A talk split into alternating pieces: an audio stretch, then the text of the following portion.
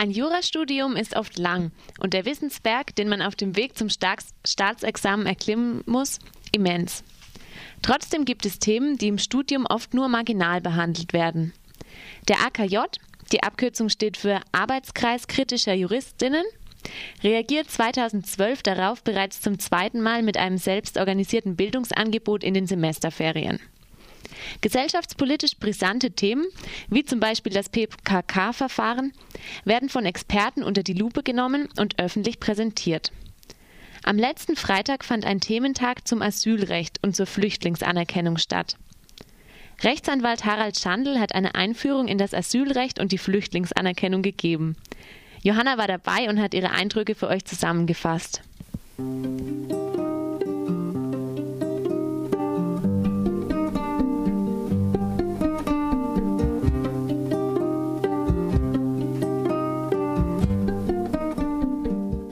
Wer bleiben will, soll bleiben. Vor dem Hintergrund rigider staatlicher Asylpolitik ertönt der Ruf nach einem bedingungslosen Bleiberecht für alle immer drängender. Auf der Straße, auf Plakaten, im eigenen Bewusstsein. Doch er verhallt, so scheint es in der brutalen Realität deutscher Asylverfahren. Nur ein Prozent aller Menschen, die einen Antrag auf Asyl stellen, gelangen über Artikel 16a des Grundgesetzes, in dem es heißt, Politisch Verfolgte genießen Asylrecht zu einer Aufenthaltserlaubnis.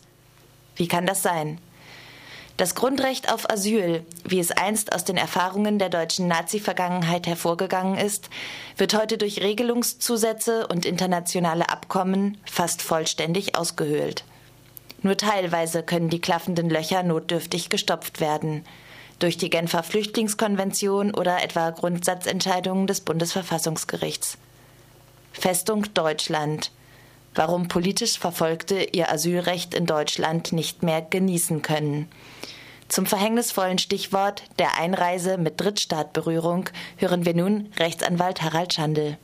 Wenn wir jetzt in Deutschland über das Asylrecht oder über das Flüchtlingsrecht sprechen, dann sind wir mit dem Problem konfrontiert, mit dem ganz praktischen Problem, dass Deutschland innerhalb der Europäischen Union liegt und keine Außengrenzen hat, die nicht Nachbarstaaten der Europäischen Union berühren würden, was faktisch oder praktisch bedeutet, dass eigentlich ein Flüchtling nicht mehr nach Deutschland gelangen kann, wenn er nicht einen Direktflug aus einem anderen Land benutzt oder wenn er nicht äh, per Schiff einreist und ohne Berührung eines anderen europäischen Staates nach Deutschland gelangt.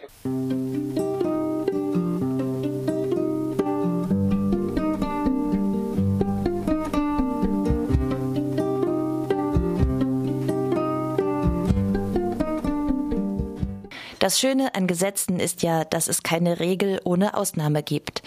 Welche juristischen Schlupflöcher die Wirklichkeit bereithält, weiß unser Experte Herr Schandl.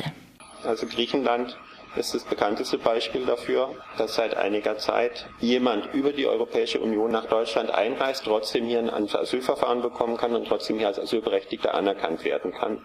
Wie ist das mit dem Gesetz vereinbar? Das ist in dem Sinne mit dem Gesetz vereinbar, dass das Bundesverfassungsgericht bei seiner grundlegenden Entscheidung einen Grundsatz aufgestellt hat, den es das Konzept der normativen Vergewisserung genannt hat. Es hat gesagt, dass in krassen Ausnahmefällen es möglich sein muss, diese gesetzliche Vermutung zu widerlegen.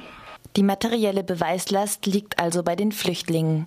In Bezug auf Griechenland ist es einigen von ihnen gelungen, zu beweisen, dass in Griechenland derzeit kein faires Asylverfahren stattfindet, dass die Flüchtlinge keinen angemessenen Zugang zu einem Verfahren haben, dass keine soziale Betreuung stattfindet. Das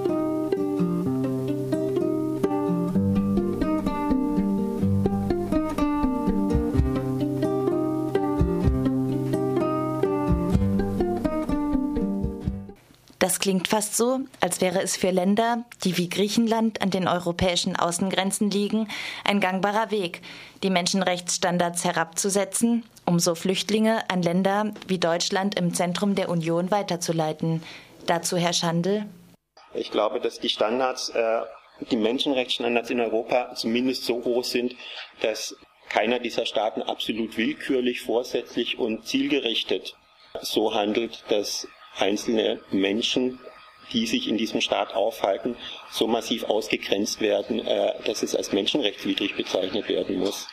Äh, ich sehe das vielmehr so, dass die Europäische Union, das Europa in seiner Abschottungspolitik nach wie vor an nationalen Interessen orientiert ist und dass die Staaten, die wirtschaftlich sehr stark und äh, sehr potent sind, sich durchgesetzt haben, der Europäischen Union ein Asylrechtssystem aufgezwungen haben, in dem eben gerade die ärmeren Staaten, und das sind die Anrainerstaaten, die als schwächste Glieder die Hauptlast zu tragen haben. Das war jetzt ein wenig die Perspektive der Staaten. Ein Flüchtling kennt diese juristischen Hintergründe auf seiner Odyssee durch Europa ja wahrscheinlich nicht so genau. Wird er oder sie im Grenzbereich angehalten und kommt den behördlichen Anweisungen nicht nach, kann das fatale Folgen für die Ausübung seines Rechts auf Asyl haben.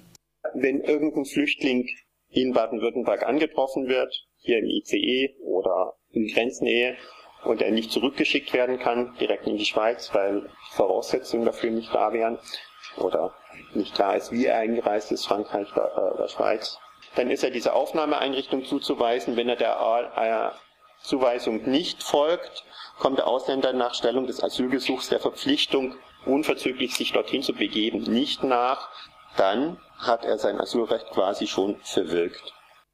Zu den routinemäßigen Kontrollen, gerade im Grenzgebiet, hört ihr jetzt in voller Länge den Song Die Grenze am Rhein vom neuen Freiburger Vollkollektiv Kopfsteinpflaster. Sie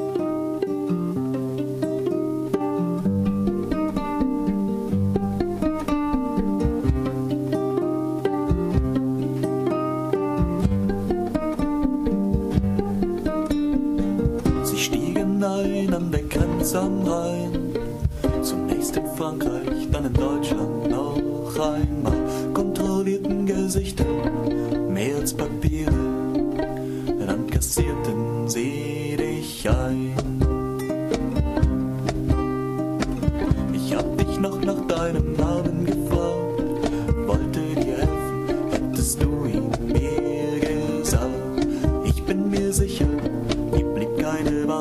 gestern sans papier und heute illegal.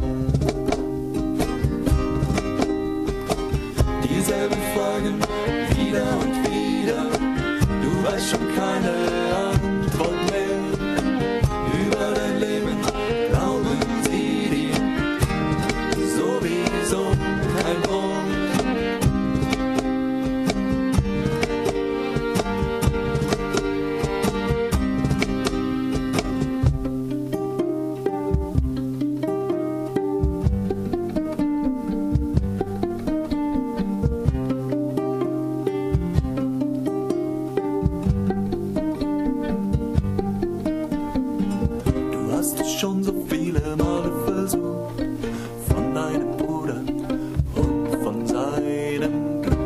Erzähltest von seiner Stimme, als er fiel und dich bat, von dort zu fliehen. Doch auf dem Band der graue Mann, der für nichts kann, wendet nur Paragraphen an, sagt dir, das dein Schicksal. Du hattest die Wahl, gestern sans papier und heute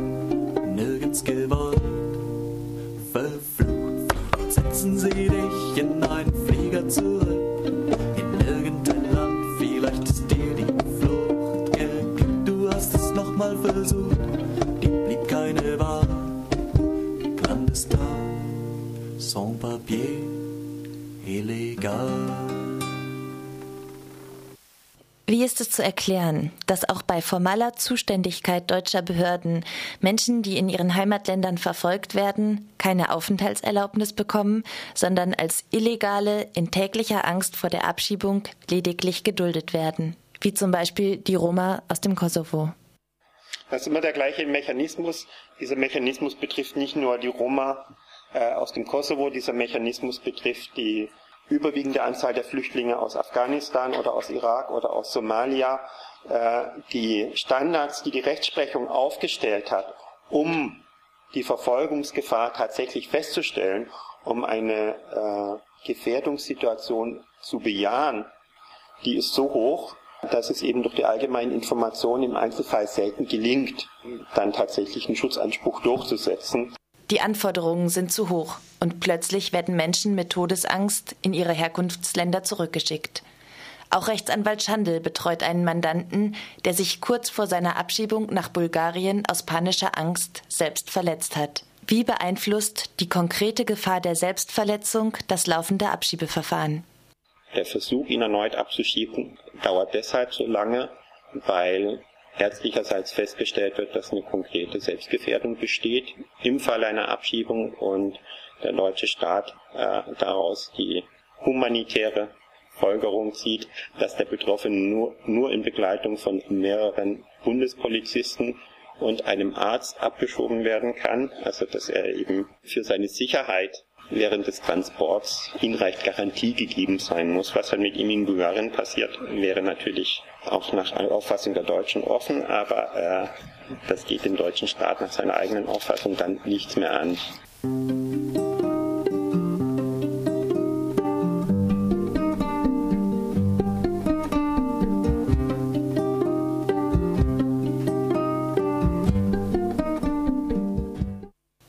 Schandl, Rechtsanwalt für Ausländer, Asyl- und Staatsangehörigkeitsrecht, hielt einen Vortrag zum Thema Flüchtlingsanerkennung und Asylgewährung, der am vergangenen Freitag vom Arbeitskreis kritischer Juristinnen veranstaltet wurde.